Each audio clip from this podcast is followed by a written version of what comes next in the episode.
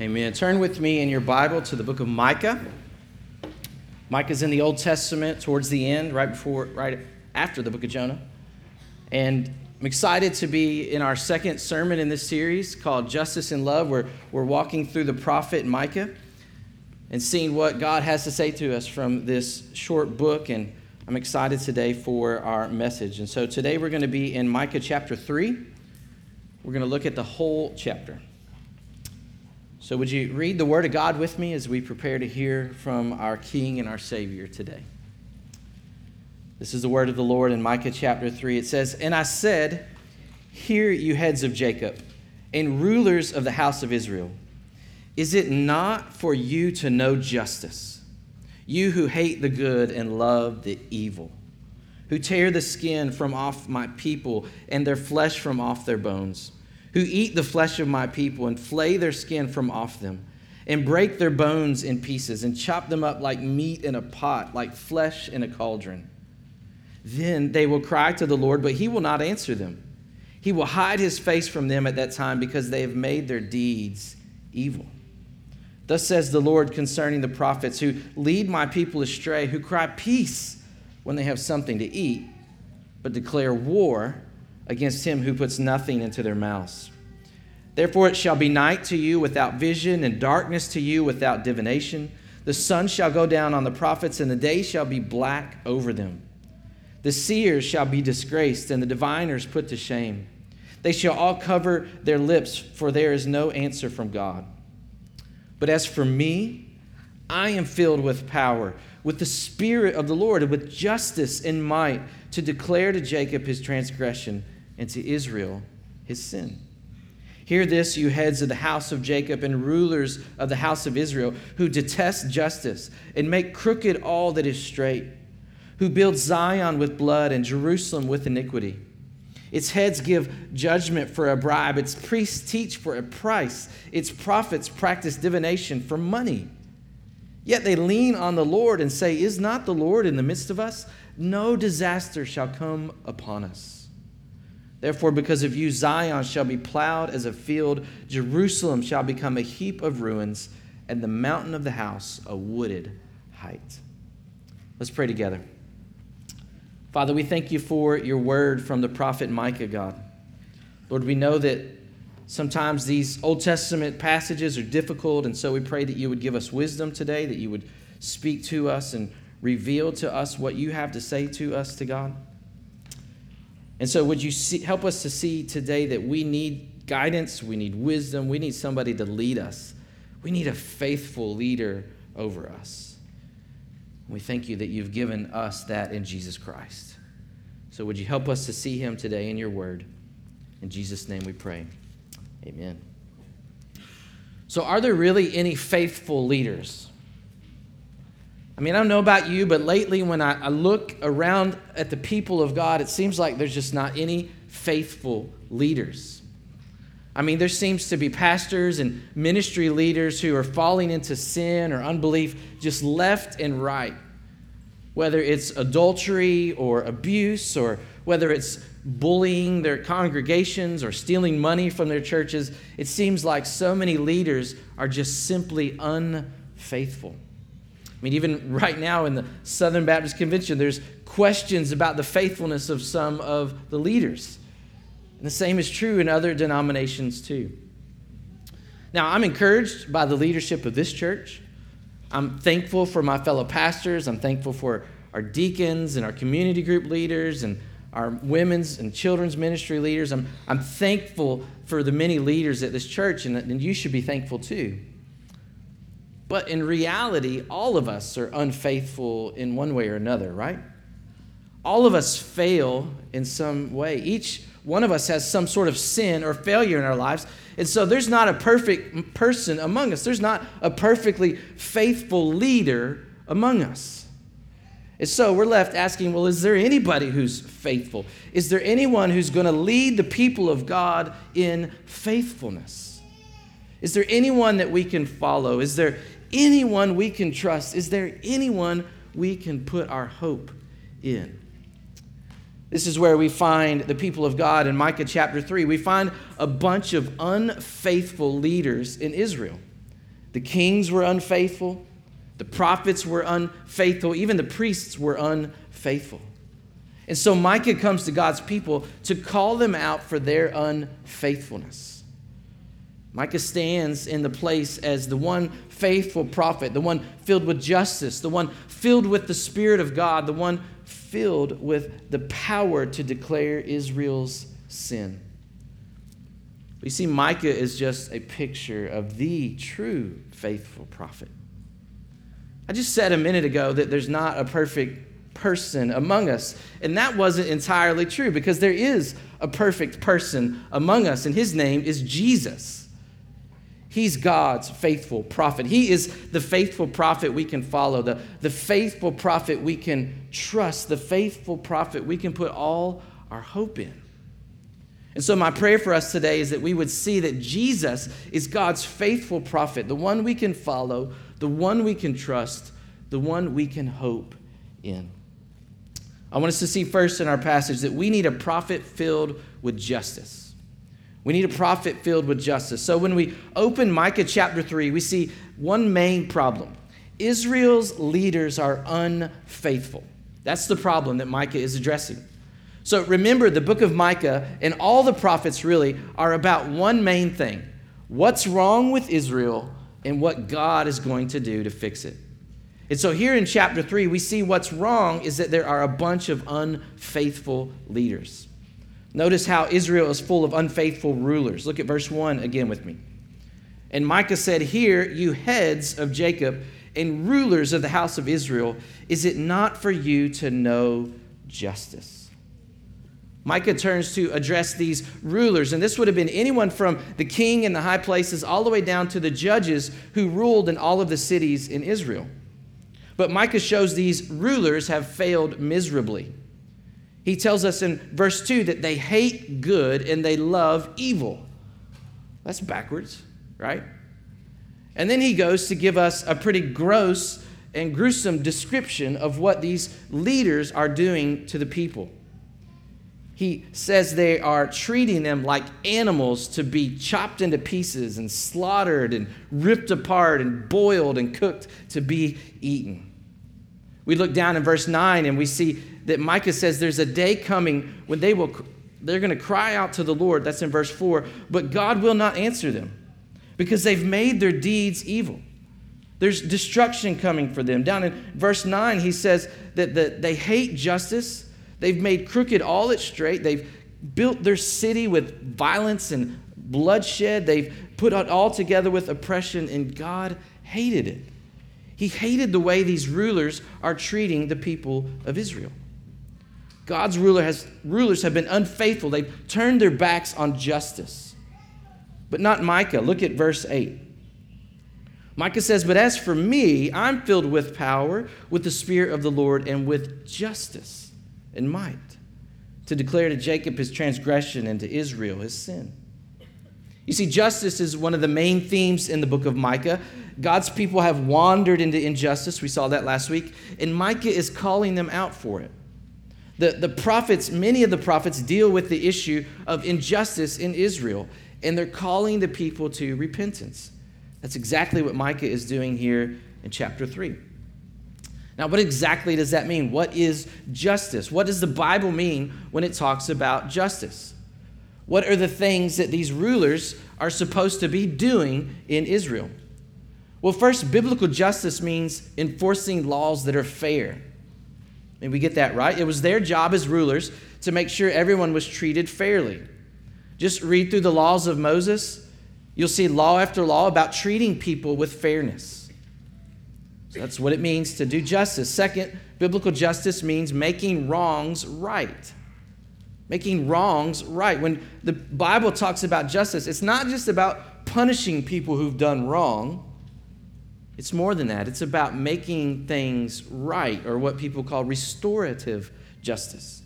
These rulers were called to restore broken relationships, to fix things that were broken, to make wrongs right. And third, biblical justice means caring for the vulnerable. So fairness, making wrongs right, and then caring for the vulnerable. Justice is not just a matter of having the right laws or fixing things that are wrong. It's about caring for the most vulnerable people among us. Listen to Zechariah chapter 7, verses 9 and 10. Thus says the Lord of hosts, render true judgments, show kindness and mercy to one another. Do not oppress the widow, the fatherless, the sojourner, or the poor. And let none of you devise evil against another in your heart. You see, the rulers are called to do justice, and that means they're to care for the widow, the orphan, the foreigner, and the poor. But you see, they were failing miserably. It was these people who were chewed up and spit out, to use Micah's analogy. Now, some people might say, yeah, that's the Old Testament. You're talking about that in the Old Testament. The New Testament is about preaching the gospel so that people can be saved. Some will say, we don't really need to talk about justice. It's the gospel that's what's most important. Do you know who has a problem with that? Jesus has a problem with that. Listen to what he says in Matthew 23, verse 23, as he's calling out the religious rulers in his day. He says, woe to you, scribes and Pharisees, hypocrites, for you tithe and have neglected the weightier matters of the law, justice and mercy and faithfulness. These you ought to have done without neglecting the others. You see, Jesus is God's faithful prophet, and he was, like Micah, filled with justice. Jesus taught us to treat everyone with fairness, right? Jesus taught us to make wrongs right. He taught us to care for the poor. You see, there's not a tension between preaching the gospel and doing justice. The gospel and justice, they're not enemies, they're friends. And it's all part of the Great Commission. Now you might say, where is justice in the Great Commission? Well, the Great Commission is found in Matthew 28, verses 19 and 20. It's what we're called to do as a church. And Jesus said, go therefore and make disciples of all nations, baptizing them in the name of the Father and of the Son and of the Holy Spirit, teaching them to observe all I have commanded you. There it is. Teach people to do all I've commanded you. If Jesus commands us to do justice, then there is justice in the Great Commission. To treat people with fairness, to make wrongs right, to care for the vulnerable, the orphan, the widow, the foreigner, and the poor. Jesus is God's faithful prophet who calls us to follow him into justice and into love. But the good news is that Jesus does more than simply tell us to do justice. Jesus actually gives us the heart to do justice. Because if you remember from last week, I said at its core, injustice is a failure to love your neighbor as yourself. And when we fail to love people, we mistreat them, we abuse them, we take advantage of them. That's injustice. And failure to love others is a heart problem. And it's a good thing that God's word tells us to seek justice, but it's a better thing that God actually, in Jesus, gives us the heart to do it. We're selfish at times, aren't we? We're hateful at times. We don't want to love other people at times. But the good news is that in Christ, who lived and died and rose again for us, that we have been made new creations. We have new hearts that can actually love God and love other people. Jesus died to transform us into people who love and people who do justice. So here's a simple application for you today. Just ask yourself this question every day. Jesus, who do you want me to love today? Who do you want me to love today? Who have you placed in my life? Maybe it's somebody at home, somebody at work, somebody at Kroger, somebody on the other side of the counter at the bank who's messing up my money, whatever the case is. Jesus, who do you want me to love? Is there somebody I need to treat with fairness? Is there somebody I need to make right or wrong? Is there somebody that I need to care for? Maybe Jesus wants you to seek out someone to show justice, a widow or an orphan or a refugee family or someone poor. You see, seeking justice on a large scale can be difficult, but for us just to do it every day, it's as simple as saying, Jesus, who do you want me to love today? Jesus is God's faithful prophet, filled with justice. So brothers and sisters, let's follow him, and let's follow him together in love and in justice. Number two, so not only do we need a prophet filled with justice, we need a prophet filled with the Spirit. Notice with me back in Micah 3 how Israel is full of unfaithful prophets. Look at verse 5. Thus says the Lord concerning the prophets who lead my people astray, who cry peace when they have something to eat, but declare war against him who puts nothing into their mouths. You see, Micah is calling out the prophets for abusing their job. It was their job to speak the word of God to the people, but they became prophets for hire. If you put enough money in their pocket or enough food in their belly, then they would give you a favorable word from the Lord. Peace. Peace is coming from you. But if you didn't pay them, if you didn't fill their belly with food, they would give you a bad word from the Lord. War is coming for you. With enough money, you could essentially buy a favorable blessing from God, and God hated it. In verses 6 and 7, Micah says God is going to judge these unfaithful prophets. He's going to take his word from them, his light from them. They're going to dwell in darkness and in shame. God's prophets have been unfaithful, but Micah is different. Again, in verse 8, Micah tells us he is filled with power and with the Spirit of the Lord. And that makes sense, right? When a prophet speaks, it's the Spirit of God that guides them. Zechariah 7:12 tells us that the prophets are guided by the Spirit who sends them. If we're going to have a prophet who actually speaks for God, then it's going to have to be by the power of the Spirit of God. And so Micah, in this way, and all the other prophets really, become a picture of the true prophet, Jesus. It's no wonder then that when Jesus begins his ministry, the Spirit comes upon him at his baptism. It's no wonder then that Luke would describe him as full of the Holy Spirit. And it's no wonder that his first sermon he ever preached began with these words, "The Spirit of the Lord is upon me." Jesus is the true faithful prophet, and he is filled with the Spirit of God. Now you might say, well, good for him. What does that really matter for us? What does it matter for us that Jesus is filled with the Spirit? Well, if we know that every word that Jesus ever spoke was sent by the Spirit of God, then we can trust Jesus. Many people will say, well, Jesus was such a great teacher. No, he was not a great teacher. He was the teacher. He is the Word of God made flesh. He is the final revelation of God. He is the truth. He is the wisdom. And we know this because Jesus is full of the Spirit of God.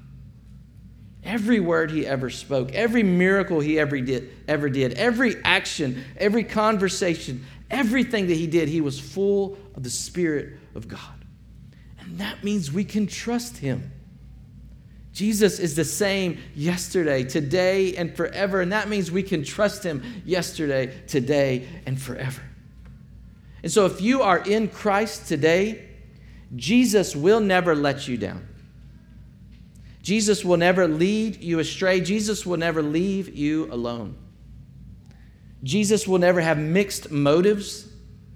Jesus will never be two-faced. Jesus will never betray you. Jesus will never disappoint you. Jesus will never disavow you. Jesus will never divorce you. By the power of the Spirit, Jesus lived and died and rose again, and that means we can trust him. He's God's faithful prophet, brothers and sisters, so let's trust him. Maybe you're here and you're having a hard time finding some direction in your life. Trust that Jesus will guide you and give you wisdom. Maybe you're having a hard time seeing that Jesus is working even through the difficult things in your life. Trust him. Trust that he's working for your good, even if you can't see it. Maybe you're having a hard time trusting that Jesus really does love you. Trust that his death proved the depths of his love for you. Maybe you're having a hard time seeing that Jesus is really worth following. Don't believe the lie that there's something better than Jesus in this world. There's not. He's better than anything that this world has to offer. Better than money, better than relationships, better than sports, better than a successful career. Jesus is better than all of it, and we can trust him on that. You see, when Jesus says, I love my sheep, we can trust him. When Jesus says, I will never leave you or forsake you, we can trust him. When Jesus says, I have come that you may have life and have it to the full, we can trust him. When Jesus says, take heart, I have overcome the world, we can trust him. When Jesus says, whoever drinks from the water that I give will never thirst, we can trust him. When Jesus says, my yoke is easy and my burden is light, we can trust him. Friends, let's trust him together. Jesus is God's faithful prophet, filled with the Spirit of God, so let's trust him together. Lastly, number three, we need a prophet filled with justice and filled with the Spirit. And number three, we need a prophet filled with forgiveness. A prophet filled with forgiveness. Notice with me how Israel is full of unfaithful priests. Look at verse 11 in chapter 3. Its heads give judgment for a bribe. Its priests teach for a price. Its prophets practice divination for money. So not only are the rulers and the prophets crooked, but now the priests are getting in on it too. And they are teachers for hire. You see, one of the main roles of the priests was to teach Israel how to be faithful to the covenant they made with God. They were all over in the cities, and their job was to teach people covenant faithfulness. But for the right price, they'll tell you anything that you want to hear. They'll tell you, hey, you can do anything you want to violate this covenant with God. Just pay me enough money, and I'll tell you, yeah, that's okay. If the price is right, they'll let you be unfaithful to God and tell you that it's just fine. And God hated that. Notice how Micah says there, the rest of verse 11, that all of these leaders thought they were good with God. Micah says, they lean on the Lord and say, is the Lord not in the midst of us? No disaster shall come upon us. They're doing all of this terrible stuff, and they think that they're still good with God. I mean, surely God loves us, right? God is here in the midst of us. We are his chosen people. There's no way he'll let anything happen to us. This is what they were saying back in Micah chapter 2. Don't preach about sin. Don't preach about judgment. God is on our side, and we're good with him. But Micah knows better. They're not good with God, and God is going to punish their unfaithfulness. Look at verse 12. Therefore, because of you, Zion shall be plowed as a field. Jerusalem shall become a heap of ruins, and the mountain of the house of the Lord a wooded height. God's going to punish Israel. Jerusalem's going to be destroyed. The Temple Mount is going to become a wild forest. God is not happy with these unfaithful leaders, and he's going to bring judgment upon his people for it. But notice again back in verse 8 how Micah describes his mission. He says, I'm filled with the Spirit of the Lord, with justice and might, to do what? To declare to Jacob his transgressions and to Israel his sin. Micah's mission was to come to God's people and to expose their sin. And he's doing a good job. I mean, we're only 3 chapters in, and he's already calling out Israel for all of their many sins, their idolatry, their injustice. And remember, Micah, his ministry as a prophet lasted 25 years. This book is just a summary of all of those years of him calling out Israel for their sin. And that was a gift of grace to the people of Israel, but it wasn't enough. God's people needed something more. They didn't need someone to just declare their sins. They needed somebody to come and to deal with their sins. Let's suppose someday you end up having to visit an oncologist. That's a doctor who treats cancer. Maybe there's been problems in your life and you end up getting some tests run. You meet with this doctor. She runs these tests. She comes to you and says, sure enough, yeah, you have cancer. So your first question is probably going to be, So what are you going to do about it? What kind of treatment are you going to do to kill this cancer? Talking radiation, chemo, surgery. What are you going to do to deal with this cancer? That's probably what we would all ask, right? How are we going to fix this problem? What if she said to you, oh, I don't treat cancer. I just tell people they have it. I don't treat cancer. I just let you know you've got it. What would you say to her? Okay. Well, can you find me a doctor who does treat cancer? Can you find me somebody who doesn't just tell me I've got it, but who can actually deal with the problem? Can you find me somebody who can deal with this cancer? You know, the Bible is clear. We all have a spiritual cancer called sin. And we need somebody who can not just declare our sin to us. We need somebody who can deal with our sin. We don't just need our sin exposed, we need it erased. We don't need somebody to tell us we're sinners, which we are, but we need somebody to actually forgive our sins. And this is where Jesus is the prophet that Micah could never be. Micah was faithful to declare the sins of God's people, but it would be Jesus who would be faithful to deal with the sins of God's people. And he would do it by his death on the cross. You see, the Bible is clear. There's no forgiveness of sins without the shedding of blood. The punishment we deserve for sin is death. And the only way to escape that punishment is for blood to be shed in our place. And that's exactly why Jesus came. Jesus humbled himself and came into the world. He lived a life of perfect obedience to the Father, and that obedience led him straight to the cross.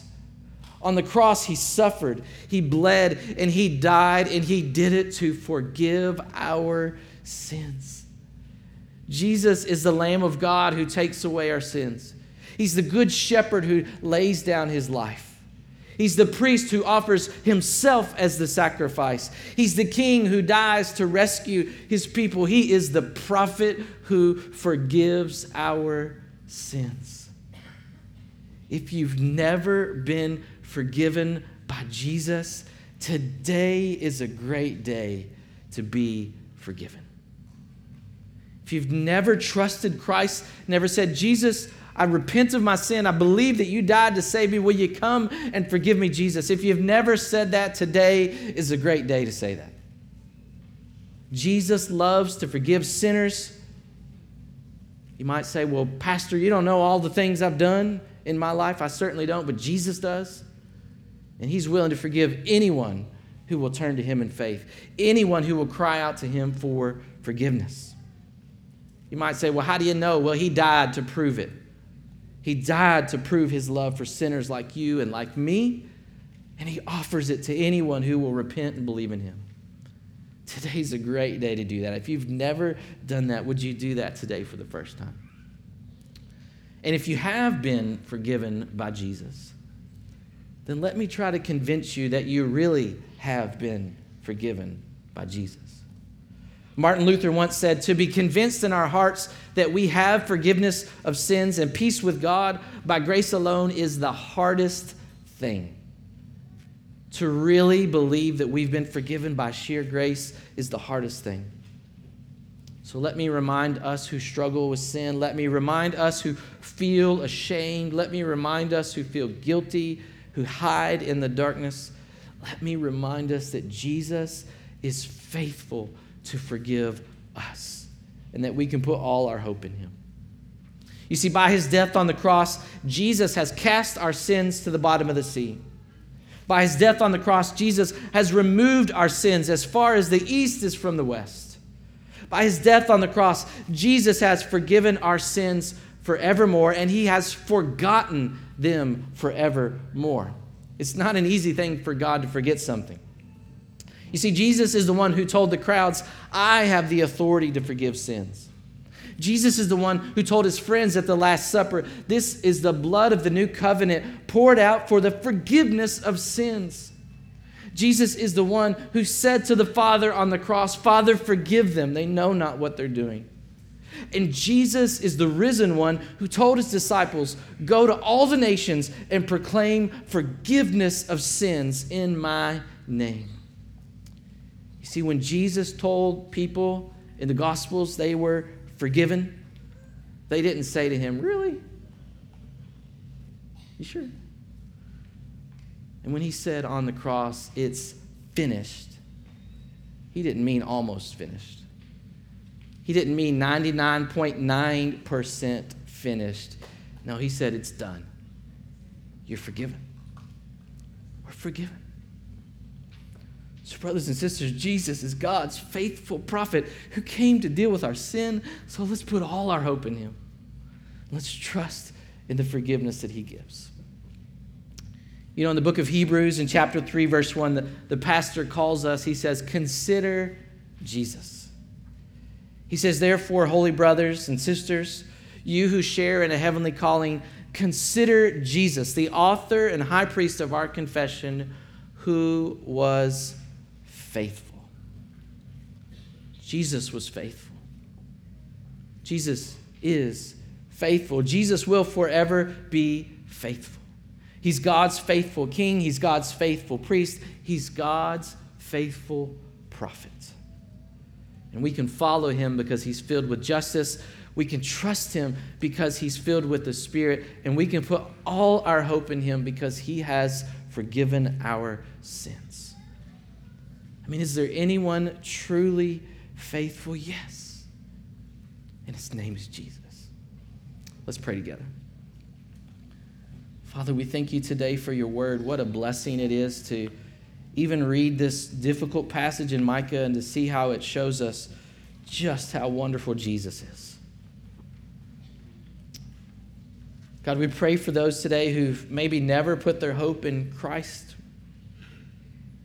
who've never been forgiven. Lord, today is a great day for them to be forgiven. Lord, would you do that today? Would you draw them to yourself so that they may cry out in faith to Jesus and be saved?